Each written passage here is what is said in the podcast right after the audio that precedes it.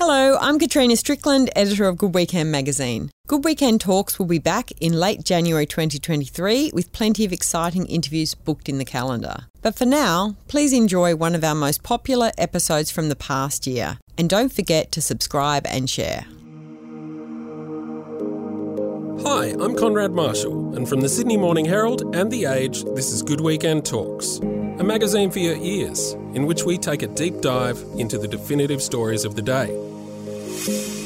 We've recently relaunched the podcast into a new look, or should I say new sound, format, in which top journalists from across our newsrooms host conversations with the people capturing the imagination of Australians right now. In this week's episode, we speak with Julie Inman Grant, Australia's e Safety Commissioner, about her work leading the world's first regulatory agency designed to keep us safe online. 42% of two year olds have access to a digital device. By the time they're four, it's 94%. She's been named one of Australia's most influential women, which is no surprise when you look at her resume, featuring stints working with US Congress on high level legislation, as well as senior positions with Silicon Valley giants such as Twitter and Microsoft. Half my investigators were clinically depressed. If you're human, you can't help but think about what that might mean to your child or to a loved one. I'm really pleased to host this discussion today, which could go anywhere from cyberbullying to sexting, revenge porn to fraud. Welcome, Julie. Thank you so much for having me, Konrad. It's such a pleasure to finally meet you. And you also. So, I just wanted to start off by asking you when you're talking to somebody at a party, telling people what it is that you do, what's the what's the short pithy sort of answer? Like they ask you, what do you do? Well, I think what I do tends to be a barbecue stopping conversation. so, uh, what I generally do is, uh, you know, I don't come right out with, yeah, I've got investigators that look at child sexual exploitation and pro terrorist content all day. Yeah. Um, what I'll talk about is I try and relate to whoever that person is. Of course, I'm probably meeting a lot of fellow parents who are grappling with online safety issues. Yep. So I'll say, I used to work for the technology industry and now I regulate them for a range of online harms. I talk about what they are and um, you know but i believe prevention is really important and so i usually talk to them about you know what kind of guidance we have on our our, our website and usually i get pushed back into a corner because everybody has a story Right. everyone has a struggle um, whether their child is 10 or whether they've gone through something when they're 19 and i'm happy to listen and give advice where i can Let's zoom back a little bit now and, and walk listeners maybe how you came to this position because you're you're American, you're from Washington State. No little girl grows up in Seattle and goes, "When I grow up, I want to be Australia's e-safety commissioner." Um, what was your pathway to to this role? What was a long, circuitous pathway, and you're absolutely right. Um, you know, this is really gro- online safety is growing as an endeavor, and I would be totally lying if I say I didn't fall into it. And a lot of people fall into it. But really, how it started was I've always been interested in politics and public policy and social justice. So after I went to uni in Boston, I went to Washington, D.C. with big ideals and even bigger hair because you know it was the early 1990s and i worked for my hometown congressman and i was working on a range of issues social issues really homelessness women's children's and family issues. And he popped his head in my in, into my cubicle one day and said hey you know they're they're um deregulating the telco industry, and we have this small little company in our electorate called Microsoft. Wondering if you'll work on technology and telecoms issues as well. This was 1995, so before there was an internet. So Netscape Navigator has only just been born, if at all. Yeah. Mhm. Yep, and uh, I mean, of course, the players in in the market are very dif- different at that time. There's there's Oracle, there's Sun Microsystems, there's Novell. Microsoft was 25,000 um, employees at the time, so it was it wasn't a, a huge behemoth.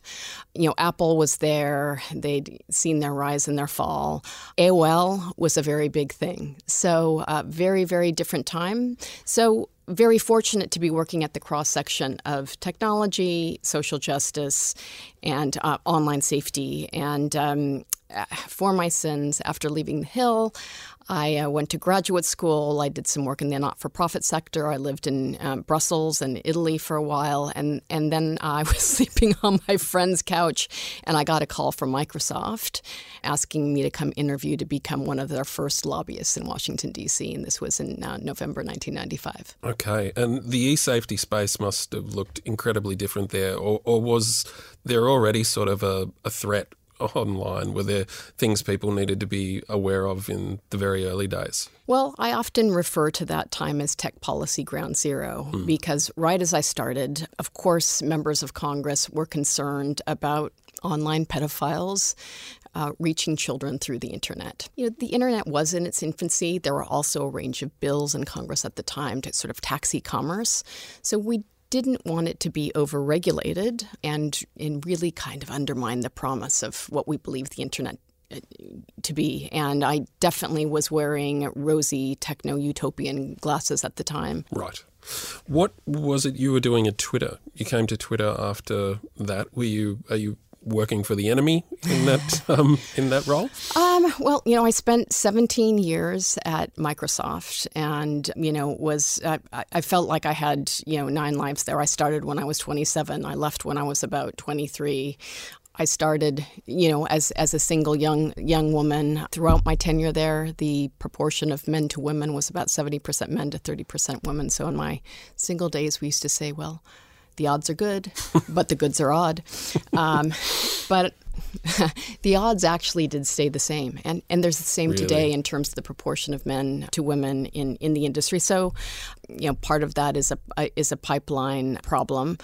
I had a wonderful experience at, at, at, Microsoft, and I ultimately left Microsoft because I took the whole concept of safety by design to them. Uh, I was sitting in um, product reviews, and and they were looking for security vulnerabilities and privacy vulnerabilities, but I kept seeing that there were a lot of personal harms that were happening on platforms like Skype and even on Xbox at the time was a pretty toxic interactive experience. And I was told, well, you know, we're never going to be a social media company, Julie. We're becoming an enterprise company. You right. know, what what is protecting users for harm really going to get us? And so I knew that my time there was done. Uh, so I returned uh, back with my husband back back to Australia with uh, three kids in tow, and um, uh, I did some consulting for a while, and then Twitter came knocking, and this was right after the Arab Spring. Mm-hmm. I truly believed in that whole idea of the internet as a great leveler, speaking truth to power and giving people, women, and marginalized communities a voice where they, they wouldn't otherwise have it. When I actually got into the chair and started to see how targeted online invective and hate was really surfacing, I guess, really the underbelly of society. And that pre- prejudice, hate, misogyny uh, was alive and well. That filled me with a lot of concern. Um, but Twitter gave me a lot of uh, latitude to do creative things. So I started a program called Position of Strength, which was a women's safety and empowerment program, and I took that as far as I could. I used to be able to work with the product teams to try and change some of the, the safety features um, with the trust and safety team. So I was there at a period of time where they were starting to invest. You know, ironically, when I was interviewing for that job uh, with Twitter, Charlotte Dawson tragically uh, took her own life. After a long and public struggle with depression, television personality Charlotte Dawson's life has ended tragically. 2012, Charlotte was admitted to hospital with depression after she received a barrage of vicious comments on Twitter. That, of, of course, was referred to as the Twitter suicide. It started a huge petition that went to the government. Um, at the time, Malcolm Turnbull was the ICT minister, and his parliamentary secretary was Paul Fletcher. Um, and that is what um, encouraged the government, it was the Abbott government at the time, to create the Children's E-Safety Commissioner. And they did. They started with children first because they thought, who can argue yeah. with the fact that that children aren't vulnerable? And they took a number of functions from a number of different departments and agencies. They built the Children's E-Safety Commissioner. Alastair MacGibbon was the first E-Safety Commissioner. But I remember Paul Fletcher calling me and me um, at Twitter and Facebook and Microsoft and Yahoo and all the, the, the companies in to see a draft of, of, of the bill and what the um, agency would look like. Believe it or not, I was the only I was the only company representative that showed up. Right. Which Why? Well, to me, I, I'm a pragmatist. I saw that this was coming, Yeah. and I thought, well, yes, I want to see what I'm up against, and I want to see what I can shape. I think some of the other companies took a very different tact. They didn't want to be seen as quote unquote complicit in terms of encouraging any form of regulation or a regulator. They saw this as almost creating a certain domino effect. So as as the bill uh, came and and the office came into place, uh, there was a similar situation where it was just Twitter and Yahoo. We we were given the choice of becoming what was called a tier one provider, where we would provide um, an around the clock safety contact, and as a result. Um, if there were violations against us, um, actions wouldn't be taken. If you became a tier two and you didn't provide that sort of round the clock support to the government, the penalties were much steeper. But that's what Google, Instagram, and Facebook they they chose to take that second path. Okay. What do other countries do in this space? Like, why? I've, been told, for instance, that the e-safety office is unique, um, world first. What is it that we do that others don't? Uh, well, there is no other country in the world, with the exception of Fiji, Okay. that has an e-safety commissioner, but that is changing. So I just spent three weeks uh, going around the world, going to Ottawa, speaking to the Canadians who want to set up a digital safety commissioner. Um, speaking to others in, um, in in the U.S., I think they're a long way away from doing that sort of thing, but they may expand the FTC's remit to cover children's privacy, perhaps, and maybe more safety. I then went to the UK where they're considering the online safety bill, and that would be empowering Ofcom, their media regulator, to do a lot of this, a lot of similar um, actions that we do. Um, and then I spent time in in Brussels where they've just um, passed the Digital Services Act and and an, another piece of legislation that will deal with child sexual exploitation material. So um, we're very much at the at the vanguard, um, and we've been in operation for seven years, and you know, we have sort of had what I would describe as inorganic growth. So we started as the Children's E-Safety Commissioner with a youth-based cyberbullying scheme, and then this the scheme that's been around for well over 20 years around child sexual exploitation material. When I when I joined in 2017, I, I was asked to take on the issue of revenge porn. Hmm. Said I'm happy to take on that issue, but I'm not going to call it revenge porn. Revenge Okay. for what? Yeah. You know, Yeah. I'm not going to use inherent victim blaming language. Let's call it what it is: image based abuse. And it's taken a, it's taken a while. That was sort of the first fight I I, I had with people in the government. But we call it revenge porn. I'm like, that doesn't mean we have to. Let's Yeah. let's change the lexicon. And so we did, and and that's that started to take hold.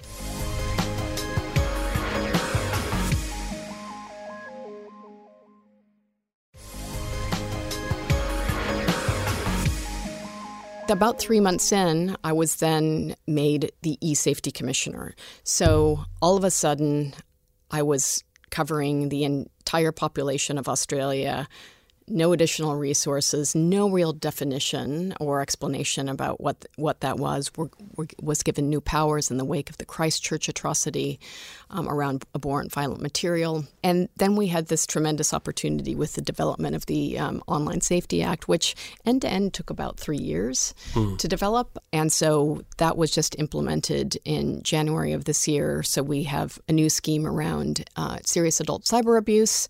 We'd received well over 5,000 informal reports of adult cyber abuse, and our adult cyber abuse reports were outpacing our youth based cyberbullying reports. Um, it's targeted at a high threshold, and we also have two sets of powers uh, around um, mandatory industry codes and what we call the basic online safety expectations, which will target processes and systems at, at a much greater level. So that's more in line with the kinds of approaches that the Europeans are looking at taking. But yeah, we've definitely been at the, the front of the peloton. We've been um, climbing Mount, Mount Ventoux without anyone drafting behind us. And, you know, really what I think it's, it's going to take is an, a range of pincher moves of governments around the world uh, really focusing on the tech sector and in encouraging them to do the right thing. And now this is going to sound very strange, Konrad, but even as a regulator, I don't think regulation is totally the answer. Okay. And that is because we apply regulation after the damage has been done. So I often talk about the three P's prevention, to, you know, the education and awareness to give Australians the tools they need to be able to understand what the risks are and mitigate those risks. Protection through the regulatory schemes so that we do have some teeth and um, some penalties, not only to tackle the platforms, but also the perpetrators. Yes. And then what I call proactive and systemic change. We could play a game of whack a mole, but that's not ultimately going to make the world safer. What we need to do is anticipate the risks, stay ahead of them. So we need to understand how end to end encryption or deep fake technology or the metaverse or the decentralized world may I'm pose a range of just harms. hearing all these words. Exactly. Um, but we also have a, a huge initiative called Safety by Design, where that seeks to put the burden back on the platforms themselves. Yeah, I've heard you speak about this often, Yeah. safety by design. So, what is it exactly? Yeah, well, think about 55 years ago. Do you remember riding in the front of a, a, a bench seat in the car with with no seatbelt on? Uh, I don't, but I can. Yeah, I can imagine. yeah. Well, yeah, maybe I've, I've got a few years on you, but but that's that's how it was. And Ralph Nader, who's a well-known consumer advocate, was a young lawyer at the time. Wrote a book called "Unsafe at Any Speed." It was about the Chevy Corvair, but he he he looked at the the number of fatalities that happened when you know children were in the back seat and an accident happened and flew through the windshield, and you know it was clear that if car manufacturers embedded seatbelts, that lives would be saved. And that is precisely what happened. Now, at the time, the car manufacturers pushed back vehemently against having, to put safety features and uh, technologies into their cars. But if you think about it now, when we step into a car, we take for granted that the seatbelts are there, that there'll be airbags and anti lock brakes. And car manufacturers actually compete based on safety features Yes. and their premium features. But we've had this long era of technological exceptionalism, and the companies don't want to be told. And we're not telling them how to design this in. All we're saying is assess the risks up front. You know how your platforms have been weaponized, you know what the harms are. So, what's Build a what's a seatbelt that you could build into Facebook or Twitter? Well, so for instance, there are there are child sexual abuse pro, um, proactive detection systems that are also used in terms of terrorist content, particularly around known known images that can be deployed fairly easily. And only about 200 companies out of that that constellation of hundreds of thousands of tech companies in the world are are actually using.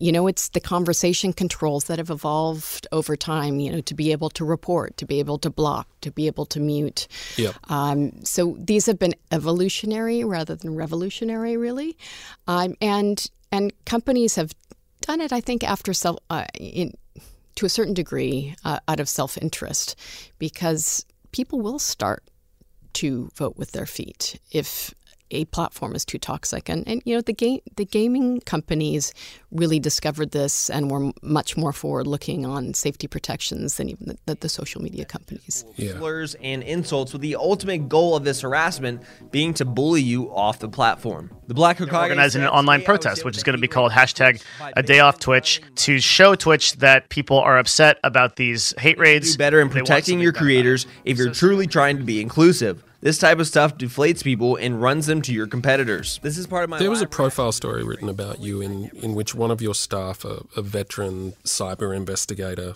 was asked about the video that he couldn't shake from his mind, combing through all of this sludge that your office has to do.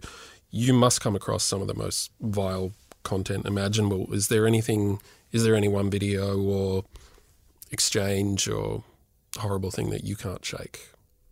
Absolutely. I remember the first time I saw an image at an Interpol conference in Sydney in, in 2009 of a father penetrating his infant child. Until you see something like that, you, you just can't contemplate what that means or, or what, what, what that is. And so every investigator is going to have that moment. Um, and often there are triggers. Um, and let me be honest, these the 40 investigators I have on my team are absolute heroes. When you or I think we've had a bad day at work, think about what they subject themselves to every single day. You know, we had 21,000 reports last year of uh, um, illegal content, the vast majority of which is child sexual abuse material, but also ter- pro terrorist content. Mm. Some of the stuff they see and they have to write about in detail. So we'll up, stand up in a court of law are you know beheadings of Swedish tourists, um, you know the flaying of Mexican cartel victims, yeah. you know being tortured, terrible, terrible stuff. And what you see often is you know a trigger. I, I think I recall the story of our lead investigator. You know he had a child who was 18 months old, and when he saw an image of an 18 month old, you know you you can't if you're human you can't help but think about what that might mean to your child or to a loved one. So, one of the things we do is we make sure that they all have psychological support. Yep. Um, so we have a pretty extensive um, health and wellness program. We've got requirements about how long they can look at the content. We have very, very strong peer support uh, systems in there because these investigators can't go home when they see something bad and unload on their partners. Uh, you, you just you just can't do that. They need to support each other, so they're they're quite tight. We look at the team's mental health. We quarterly have them um, speaking to uh, psychologists, and believe it or not, um, we also have some video games. When you play games like Tetris, yes. It can prevent some of these images from lodging into the long term memory. So the other thing that we did, um, the first week I, I walked into the eSafety Commission, I was heading an audit report, and it indicated that half my investigators were clinically depressed, and that this their systems kept failing, and that they weren't using readily available image masking technologies. So one of the most important things I feel that I did was get together a technology team to work with the investigative team, and we've built our entire investigative system from scratch so that we can, we're living safety by design, if you will, by putting those technologies in so they don't have to look at any of these any of this content more than they need to. Fantastic. I had read that you like to keep yourself at the coal face too, so that you understand what's going on. And I was going to ask you about how you debrief and make sure that you don't take too much on. But I wanted to say, look, so I have a nine year old son who's just become acquainted with screens, and he is so young, so immature, but so utterly able to navigate his way around that tech space. I've been amazed at how kids can swim in those waters and play games and search things up um, with shocking sort of precision and speed. How do I protect him? You have three kids. You have a 15 year old girl and um, a pair of 10 year old twins. Yep. Um, What's the advice for parents out there? well, I just say my, my daughter is 16 year old, and I knew that the world was going to be very different when she was about three and was more interested in playing with my phone than she was playing with a doll. Mm. And when you think about, uh, you know, the lights and the games and the graphical user interface, we we all now know that these are designed to be addictive and and to draw people in. I will get to the safety tips, but I, I, I, will say, you know, even in the five and a half years I've been in this role with COVID and lockdowns, we're even in a worse place than we were before. And that's because, you know, parents were desperate during the lockdowns yep. to do their own jobs, to homeschool their kids, to keep them entertained. And my sense is that parents as a survival mechanism had to be more permissive with technology. Yep. So they they handed them phones, they let them go on TikTok and platforms at well t- too too young an age. And so my 10-year-old twins may be exaggerating. They're in 5th grade, but they they say, "Mom, you know, every kid except for us has a phone. And I know s- some of their friends are on TikTok. They're just not ready yet. There is a reason, and, and 13 isn't right for every child, but they just don't have the cognitive ability to be able to deal with that, to, to self regulate, Yes. to deal with the, the content, conduct, and a whole range of other things that we need to prepare them for. There's some really basic things that parents can do. The first is the minute we hand over a digital device, we talk about rights and responsibilities. Now, we've got information on our website for parents of zero to fives to be and to teach them to be safe, be kind, ask for help, and make good choices. And that's because about 42% of two year olds have access to a digital device. Amazing. By the time they're four, it's 94%. So we as parents are the front lines of defense. Yep. We're, of course, working with the schools. And when we get to that school age, we're talking about the four R's of the digital age teaching respect, responsibility, building digital resilience, and honing critical reasoning skills. Um, because we can't hover over them 24 7. You know, we need to talk to them about what could happen in age appropriate ways. And so that's why we've got a lot of evidence based research. We work with psychologists about how to talk to your kids about what they're happening online. The best advice I can give is, you know, set the limitations early. We've got family technology agreements on our, our, our website, and we know that when children actually sit down with their parents and talk about the rules and restrictions, they're more likely to follow them. So, you know, that might just be you've you have one hour a day or two hours a day that you can be on it, and then that's it Yep. make sure that your kids, particularly younger kids, are using technology in open areas of the home. We're all guilty of using technology as the digital babysitter. But some of the worst things that my investigators are seeing now online is kids being coerced into creating and self producing child sexual exploitation material in the privacy of their bedrooms and bathrooms. And in some of them, you can hear parents calling them down for dinner in the next room. Oh my God. So we're we're seeing that. We're seeing a lot more sexual extortion. Again, predators um, using fake or imposter accounts, meeting um, young people on Snap or TikTok or Instagram, taking them offline, asking for a sexy Skype, and then extorting them. So keep them in open areas of, of the home so you can see how they're reacting to the technology. You can occasionally be looking over their shoulders. Make sure that you're installing parental controls and you know what apps uh, they're using. Having those dinner conversations, talking early and often about. Uh, we did this quite a bit um, over over COVID period. You know, they my kids weren't going to school, so I couldn't ask them what was happening at school or um, how their sporting was. So I'd say, what are you doing online? Is there any drama? Is, are there any rumors? Letting them know that they can come to you and you're not going to engage in device denial and that you're going to help them through ev- Yeah. anything. Now, 95% of Australian parents tell us that online safety is one of the preeminent parenting challenges for them, and it's hard.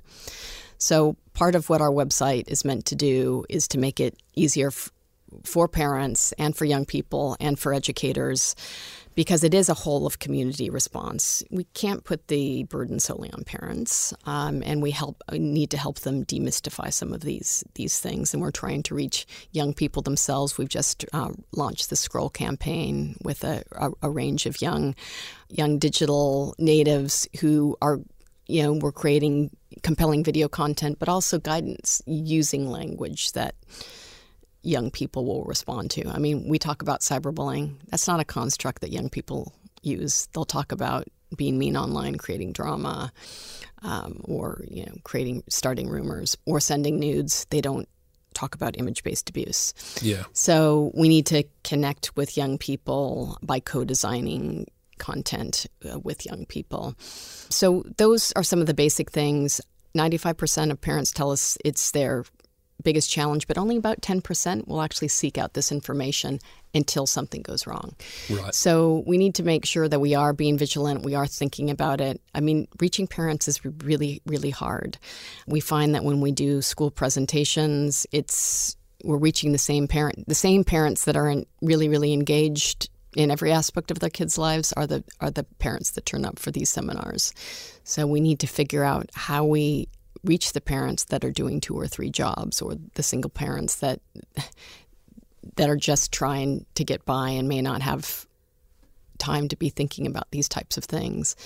And, and I think that's the biggest concern is parents have a lot of blind spots right now because apps that kids are using change all the time. Technology is changing all the time. Kids are good at obfuscating. I mean, we all like to take risks and mm. circumvent authority. That that hasn't changed, but it's much much easier to do online now, and, and the stakes are really high when you talk about online risks. Are they ever? Let's just end on um, a, a, more positive note. Sure. Um, tonight, by the time this podcast released, Friday night footy between my beloved Richmond Tigers and the Fremantle Dockers will have happened, and I assume Richmond will have won by 10 goals. Um, but you have a special role there tonight. Um, you've been invited, I think, to, to toss the coin. This is a, a game in sort of honour of eSafety. What's no, what's going on? I'm not going to toss the coin, but I have the um, distinct pleasure to be standing up and talking to a range of civ- civic leaders and players uh, alongside Tanya Hosch, AFL's head of uh, diversity and inclusion. Um, we've been working together for the past uh, two and a half years on the, the Play It Safe and Fair Online campaign because, of course, your beloved um, Tigers and everyone else we're engaging with the fan base. There's during... been such a shift in this area recently, right? I mean, it's a good time to mark a couple of years ago. We, we've gone from sort of this position of not drawing any attention to the trolls saying horrible things, throwing racist abuse at players, to a position now where we're trying to call those out. What's what's this program do? Yeah, absolutely. Well, it, it is about letting people know that you know, playing it safe and fair on the field and online is really, really important. There have been some really brave I would say role models, whether it's Chad Wingard or Buddy Franklin or Aliir Aliir or Tayla uh, Harris, who have experienced devastating abuse. And if, if you talk to some of the Indigenous players, and of course, the Indigenous round is usually when there's the most amount of racist, prejudiced, and, and online hate directed at players that experience daily discrimination. This compounds that. Yep. Um, their tar- their families are targeted. It it's devastating for them personally. It undermines the enjoyment of the game. Um, I've been really impressed to see uh, a lot of the players and the coaches standing up and saying, hey, this is not on. And the AFL taking action, having an on- online vilification policy and doing what they can to be able to identify people who are engaging in this content and making sure that they're not able to come to the MCG or Marvel Stadium or, or go into the games. But this is a cultural change and a behavioral change uh, program that's going to need to take a long time. And this partnership with the AFL was really important because even as a a, a transplant to Australia, uh, I love the game, but we want to reach the kids who are playing footy. I mean, we, we learn the rules of the game and how to behave cordially. And you know, you pick up your mate when they when they fall down, or you you know, ac- accidentally tackle them in the wrong way. We need to be doing the same thing in the online world. And um, we're all living our lives out online, and that's not going to change. Um, but we need to take a stand, and Australians love their sport. No better way I can think of to be teaching these lessons than by role models that kids look up to. Absolutely. All right. Well, thank you so much for coming in, Julie. I really appreciate it. It's lovely to finally meet you, and I'm glad there's somebody of your strength and capability trying to keep the internet safe for us all. Thank you so much for having me.